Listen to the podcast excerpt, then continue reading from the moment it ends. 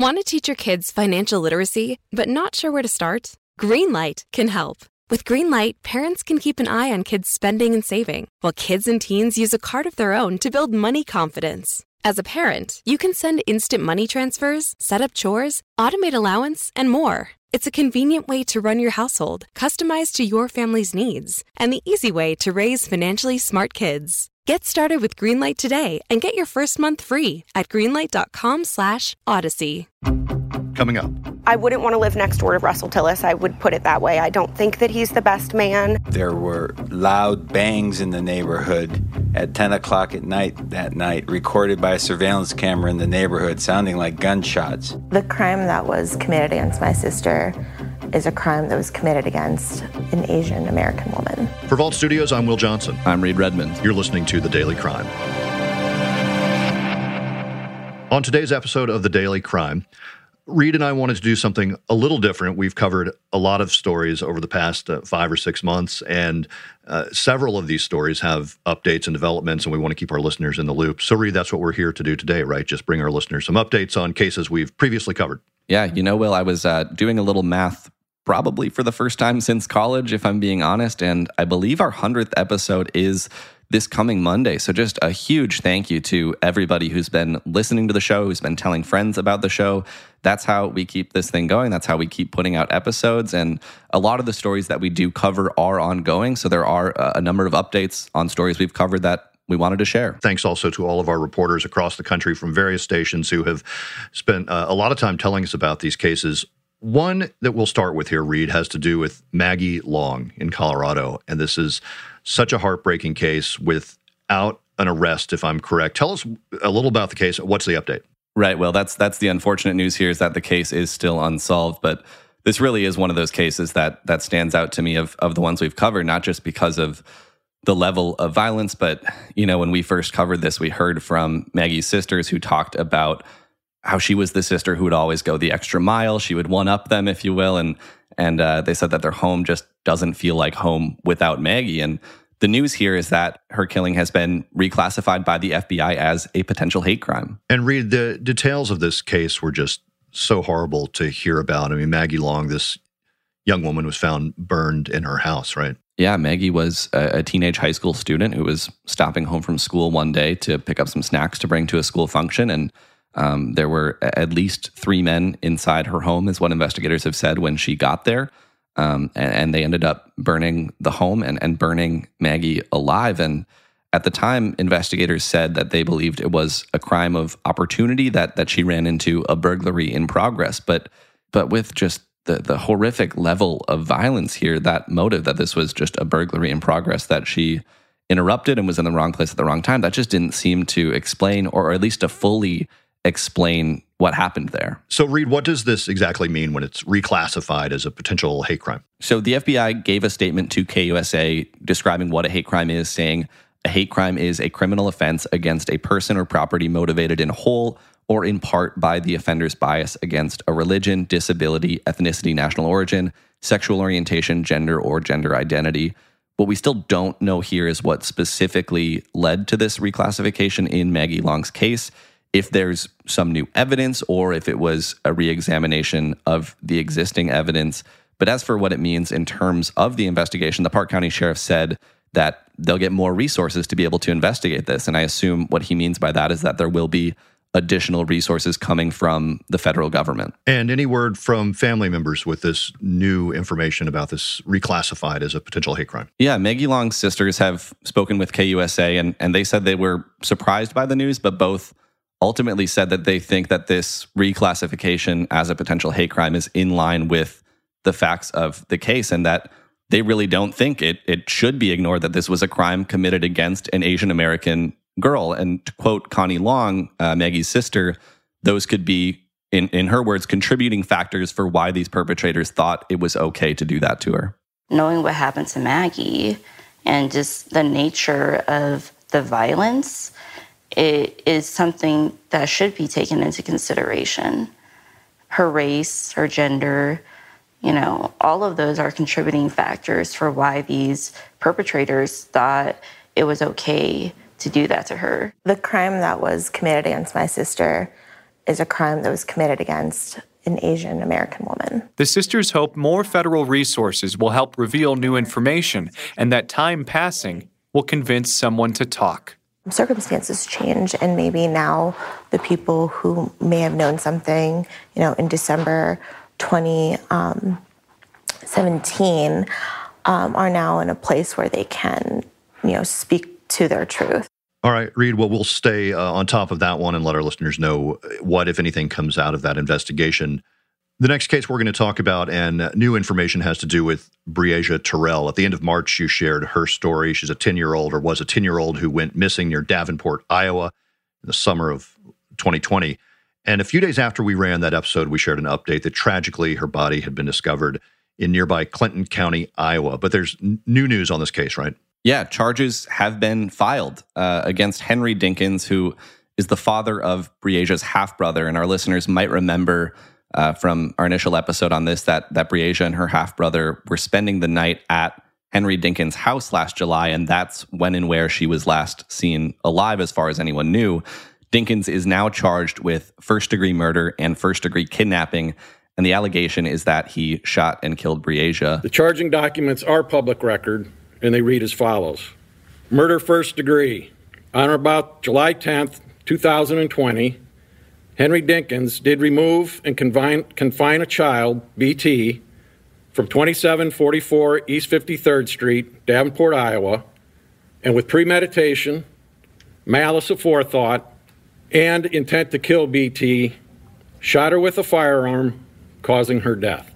And I remember talking to Luke Clary at WQAD about his coverage of this case, and what was really clear in talking to him was just how significantly this case affected people in that area, and it clearly had a big impact on him to cover it and to get to know Breasia through talking to her mom and her family members. And, you know, my heart just goes out to this family and this community after, you know, someone that was supposed to be looking after Breasia that night is now charged with killing her. And what do we know about this man, Henry Dinkins? So he was actually already behind bars on unrelated charges, and it turns out he has a pretty lengthy criminal history. He is a registered sex offender, and the AP recently reported that when he is alleged to have committed this crime, he'd actually just been released on parole a couple of years early, and that was a sentence stemming from charges of operating a vehicle while intoxicated. So the Iowa Parole Board had determined in March of 2020 that he was, quote, able and willing to fulfill the obligations of a law-abiding citizen, and that's, I guess, the prerequisite for being paroled in the state of Iowa. And it was only about 4 months after he was released early that investigators say he kidnapped, shot, and killed Breasia Terrell. New documents show Henry Dinkins was released on parole less than 4 months before the Davenport 10-year-old's disappearance. Dinkins had been in prison for driving while under the influence of illegal drugs. His probation officer later recommended his release after he completed a substance abuse program. All right, one other case, Reid, that you covered where there's a new update has to do with Russell Tillis and the so-called House of Horrors. Give us a quick refresher on this case. What happened? This was a pretty disturbing case out of Jacksonville, Florida. Russell Tillis's home became known as a House of Horrors after police found it booby-trapped when they went to arrest him on misdemeanor charges, I believe. And then eventually, after the remains of a 30-year-old woman named Joni Gunter were found buried in his backyard, he was charged with murder and convicted. Okay, so he'd been convicted but had yet to be sentenced. What's the latest? That's right. Tillis had been convicted of kidnapping, murdering, and dismembering Gunter. Last we covered this case, but he had avoided the death penalty after the jury did not unanimously recommend a death sentence. Under Florida law, that left only one other option, really, as a sentence of life in prison for him. So there aren't any real surprises here now that he has been sentenced, but he was finally sentenced last week to 2 life sentences plus an extra 30 years. So Russell Tillis will be in prison for the rest of his life. And I imagine for a lot of folks in Jacksonville, there's finally some sense of, I don't know if closure is the right word, but at least a sense that they'll be able to begin to move on from what has been a really disturbing case and trial. Reid, have we heard anything from anyone else involved in the case or in the trial? Yeah, reporter at First Coast News, Don White, was actually able to get an interview with one of the jurors, which gave us a lot of insight into their deliberations. At first, when I was picked, I cried because I couldn't imagine ever being in a position where I had to decide if somebody lived or died.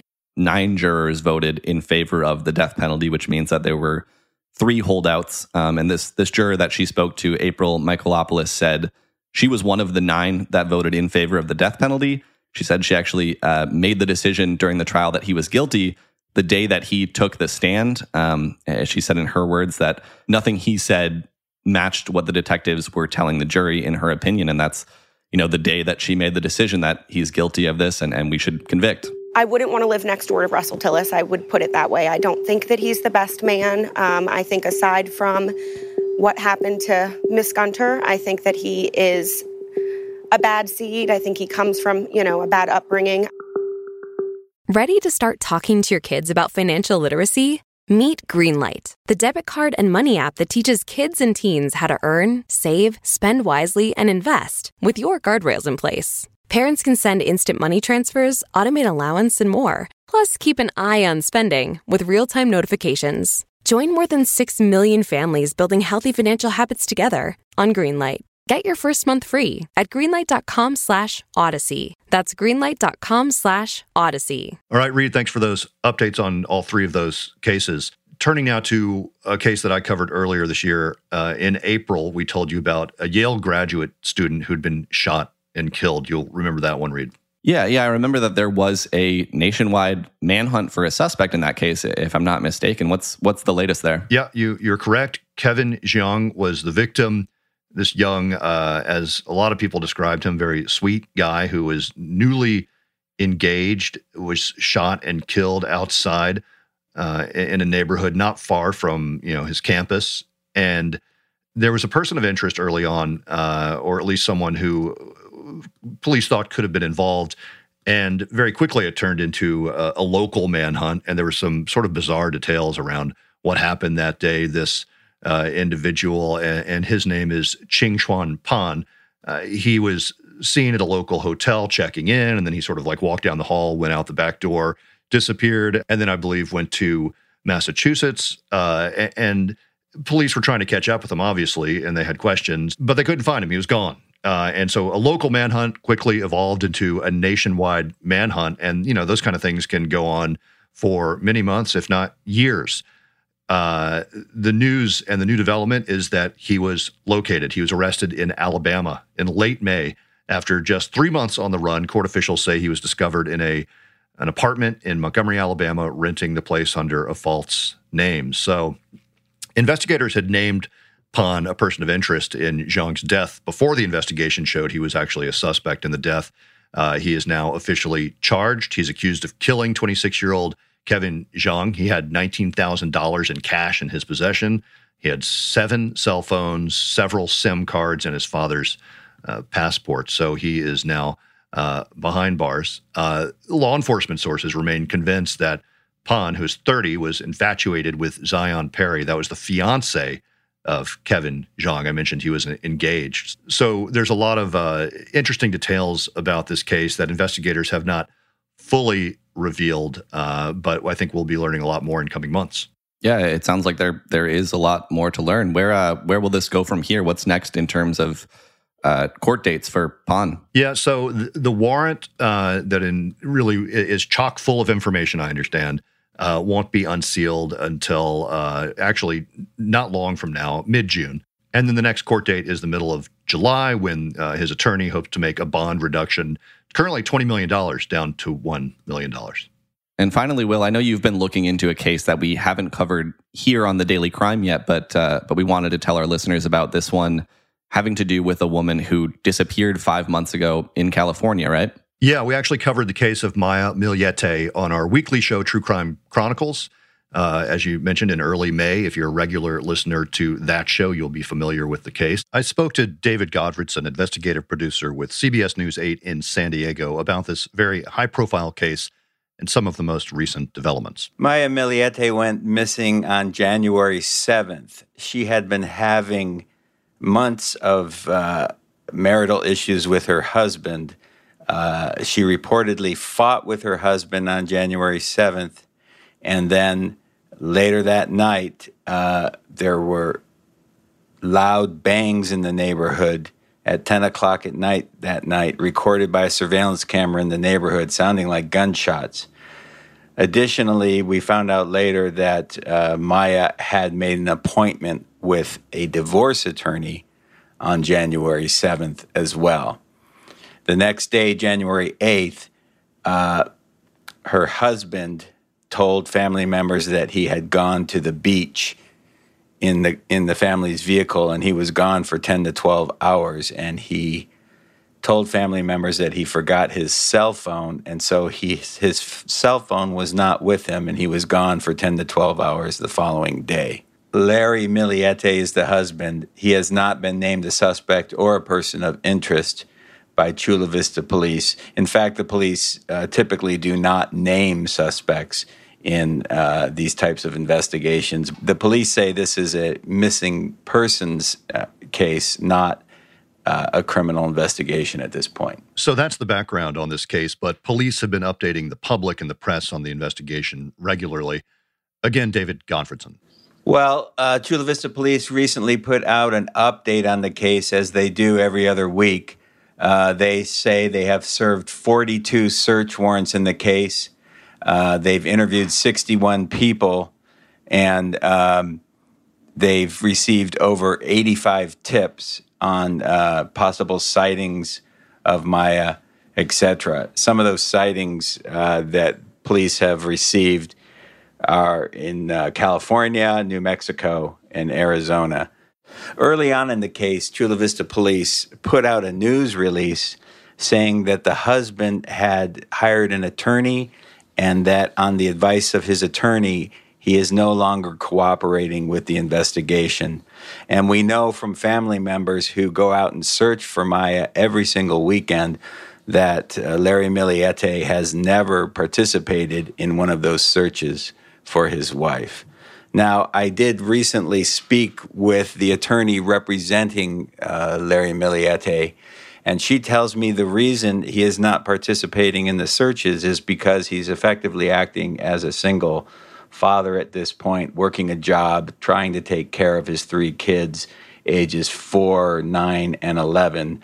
And so he simply doesn't have time to participate in these weekend searches for his wife. So for now, searches continue for Maya Millete, and we will continue to bring you updates on this heartbreaking case out of California. Thank you, Will, and those are all the updates we have for this one, but we're going to try to keep you updated on cases that we've covered whenever possible, and of course, we're going to continue bringing you 5 new cases every single week, Monday through Friday, right here on The Daily Crime. And be sure to check out our weekly show I mentioned earlier, True Crime Chronicles, if you haven't already, wherever you listen to podcasts. For The Daily Crime, I'm Will Johnson, along with Reid Redmond.